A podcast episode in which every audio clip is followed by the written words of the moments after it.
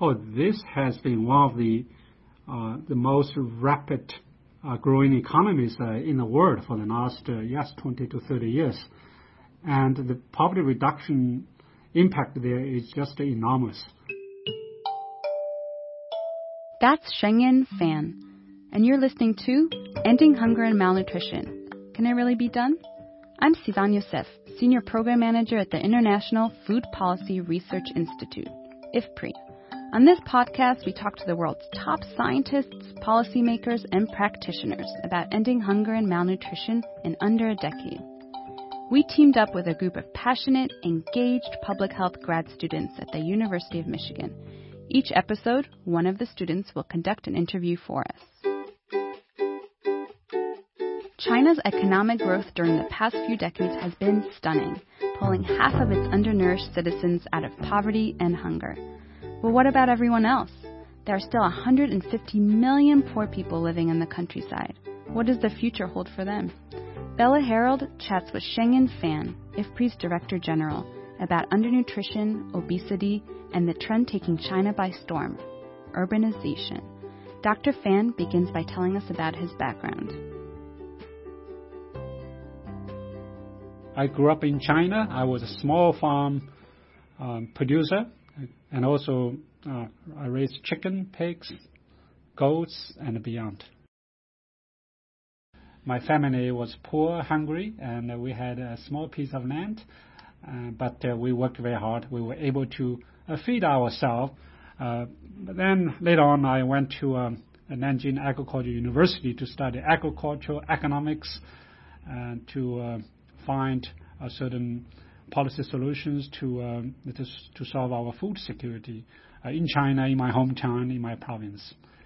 And I joined IFPRI about uh, uh, 21 years ago as a research fellow.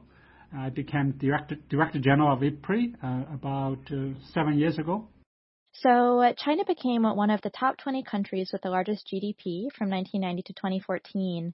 How do you think this immense economic growth in the past 30 years has reduced poverty across the country? Oh, this has been one of the uh, the most rapid uh, growing economies uh, in the world for the last uh, yes 20 to 30 years, and the poverty reduction impact there is just enormous.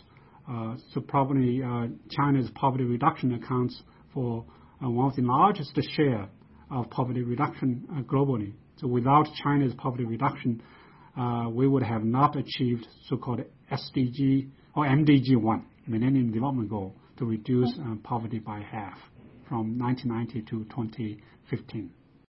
And in which regions of China has poverty reduction especially succeeded?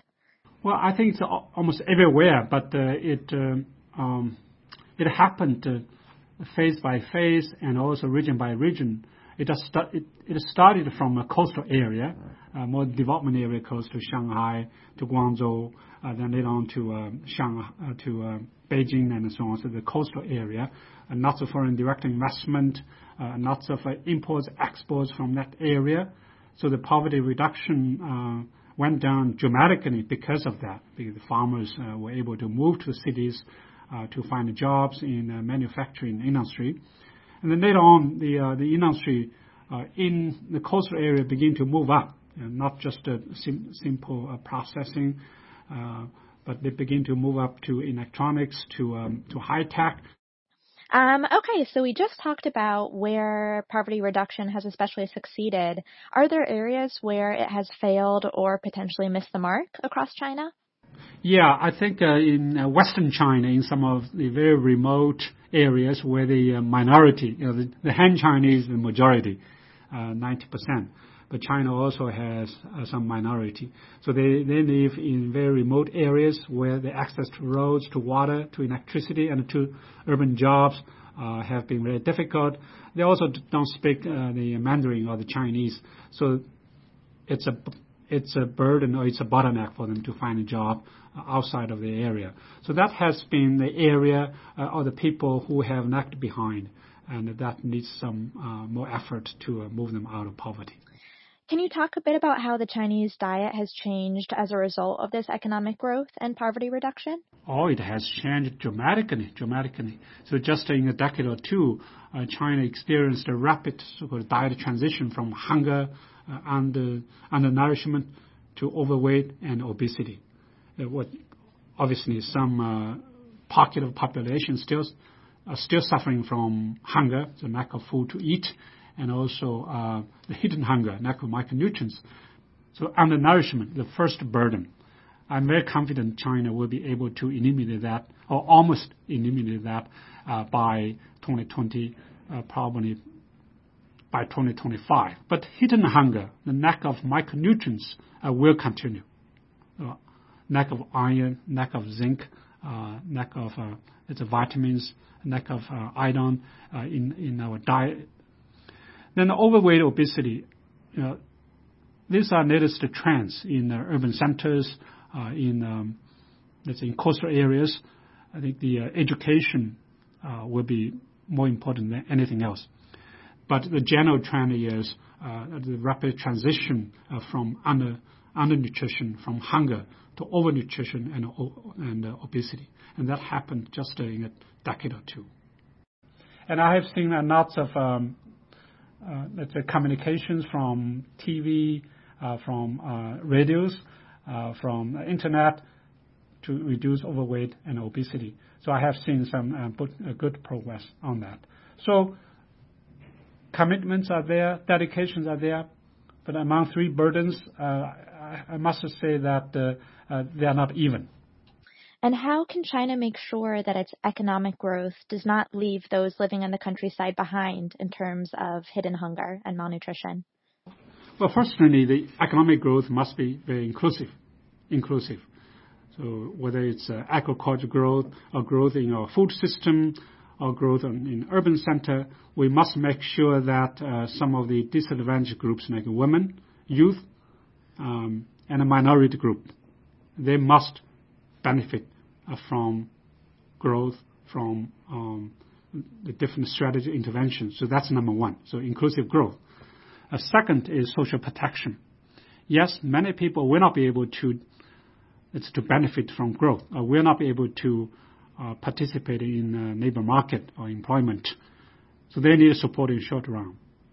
So the social protection. I think China begin to uh, implement certain social protection. Uh, it also has to be make sure that uh, the social protection will lead to a long-term growth. So these people who have received help, short-term help, should be able to find jobs, should be able to participate in economic growth process. How has urbanization affected China's agricultural landscape? Mm. Yeah. Well, the, the urbanization uh, obviously provides opportunities for food and nutrition security.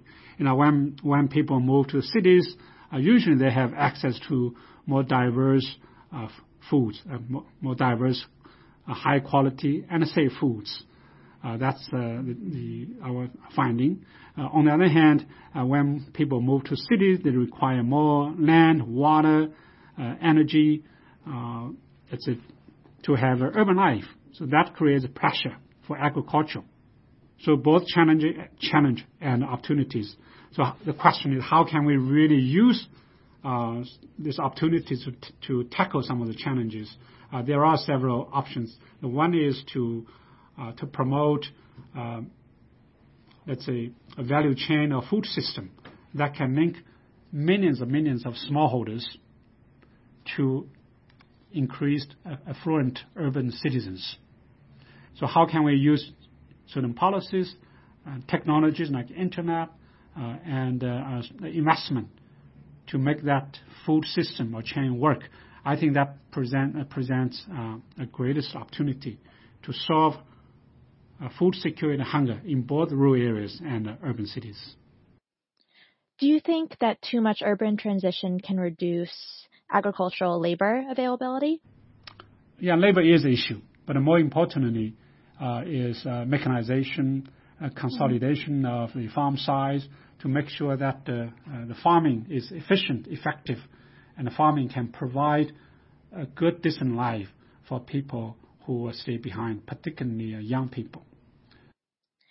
Do you believe that young people are still willing to stay on farms and practice farming? What has the demographic shift in terms of urbanization looked like in the push to cities? As I call uh, this phenomenon called move up or move out. If certain smallholders uh, have opportunities in the cities, particularly young let's say, a youth uh, in, in, in rural areas, if they have opportunities in cities, I think we should encourage them to move to the cities. And for, for these young people who are left behind, then they will be able to have opportunities to increase the size, uh, to access to credit, to capital, to investment, and to market. So they will be able to move up. So move up by engaging in high value food production, by engaging in uh, let's say urban markets, yes, urban markets and non-farm markets. I think the opportunity is great. What kinds of policies or interventions will be most useful for additionally combating uh, the many hidden faces of malnutrition in China? Some of the policies must be uh, reformed. For example, the current policy to subsidize wheat production, rice production, uh, or, maize production in many parts of the country uh, must be reformed to remove uh, some of the subsidies, to use the money to promote more nutritious, more healthy food, like uh, beans, uh, certain dairy production, vegetables, fruits, and so on. Another area is education.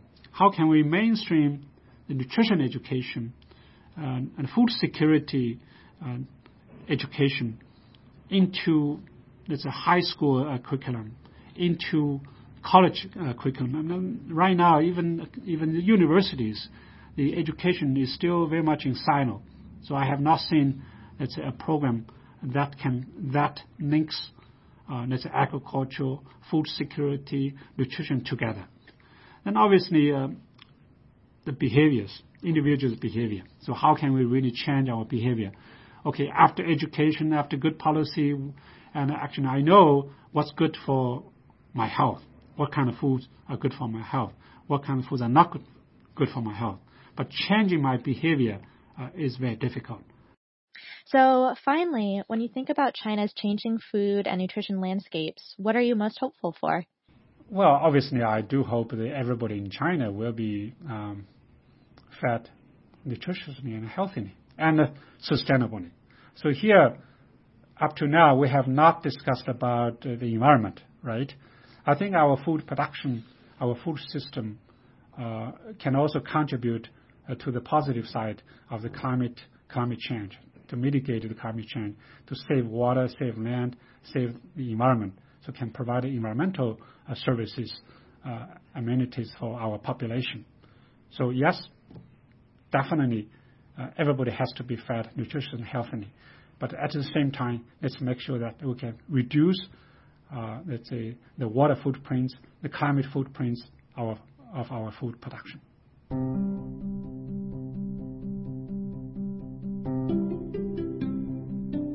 Shenggen Fan is the Director General of IFPRI. To learn more about his work, please visit ifpri.org. Bella Herold is a grad student in the University of Michigan School of Public Health. This podcast is a joint activity of IFPRI's Nourishing Millions project and the Department of Nutritional Sciences at the University of Michigan School of Public Health. You can subscribe to this podcast and learn a lot more about IFPRI by going to the IFPRI website, ifpri.org, or the Nourishing Millions website, nourishingmillions.ifpri.info. Today's show was produced by Erika Shaver, Bella Herold, Andrew Jones, Zach Rosen, and me, Sivan Yosef. Zach Rosen edited our interview. Music from today's show comes from the Free Music Archive. Until next time, let's innovate, learn, and speed up progress on ending hunger and malnutrition.